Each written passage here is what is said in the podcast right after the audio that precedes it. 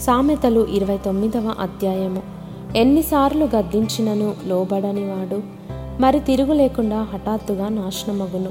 నీతిమంతులు ప్రబలినప్పుడు ప్రజలు సంతోషింతురు. దుష్టుడు ఏలునప్పుడు ప్రజలు నిట్టూర్పులు విడుతురు. జ్ఞానమును ప్రేమించువాడు తన తండ్రిని సంతోషపరచును.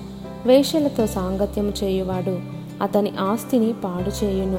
న్యాయము జరిగించట వలన రాజు దేశమునకు క్షేమము కలుగజేయును. లంచములు పుచ్చుకొనువాడు దేశమును పాడు చేయును తన పొరుగువానితో ఇచ్చకములాడువాడు వాని పట్టుకొనుటకు వలవేయువాడు. దుష్టుని మార్గమున బోనులు ఉంచబడును. నీతిమంతుడు సంతోషగానములు చేయును. నీతిమంతుడు బీతల కొరకు న్యాయము విచారించును. దుష్టుడు జ్ఞానము వివేచింపడు. అపహాసకులు పట్టణము తల్లడిల్ల చేయుదురు జ్ఞానులు కోపము చల్లార్చెదరు. జ్ఞాని మూడునితో వాదించినప్పుడు వాడు ఊరకుండక రేగుచుండును. నరహంతకులు నిర్దోషులను ద్వేషించుదురు. అట్టివారు యథార్థవంతుల ప్రాణము తీయజూతురు. బుద్ధిహీనుడు తన కోపమంతా కనుపర్చును. జ్ఞానము గలవాడు కోపము అణుచుకొని దానిని చూపకుండును. అబద్ధములను ఆలకించు రాజునకు ఉద్యోగస్తులందరూ దుష్టులుగా నుందురు. బీదలను వడ్డీకిచ్చు వారును కలుసుకొందురు.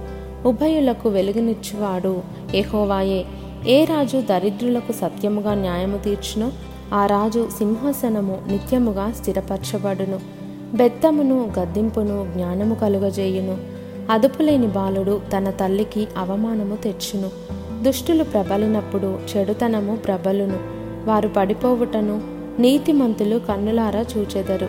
నీ కుమారుని శిక్షించిన ఎడల అతడు నిన్ను సంతోషపరచును. నీ మనస్సుకు ఆనందము కలుగజేయును. దేవోక్తి లేని ఎడల జనులు కట్టులేక తిరుగుదురు. ధర్మశాస్త్రమును అనుసరించువాడు ధన్యుడు. దాసుడు వాగ్దండన చేత గుణపడడు. తాత్పర్యము తెలుసుకొనను వాడు లోబడడు. ఆతురపడి మాట్లాడువాని చూచితివా? వానికంటే మూర్ఖుడు సులువుగా గుణపడును. ఒకడు తన దాసుని చిన్నప్పటి నుండి గారాబముగా పెంచిన ఎడల తుదిని వాడు కుమారుడుగా ఎంచబడును. కోపిష్ఠుడు కలహము రేపును. ముంగోపి అధికమైన దుష్క్రియలు చేయును. ఎవని గర్వము వానిని తగ్గించును. వినయ మనస్కుడు ఘనతనందును. దొంగతో పాలుకూడువాడు తనకు తానే పగవాడు. అట్టివాడు ఒట్టుపెట్టినను సంగతి చెప్పడు. భయపడుట వలన మనుష్యులకు ఉరివచ్చును. యహోవయందు నమ్మికయుంచువాడు సురక్షితముగా నుండును.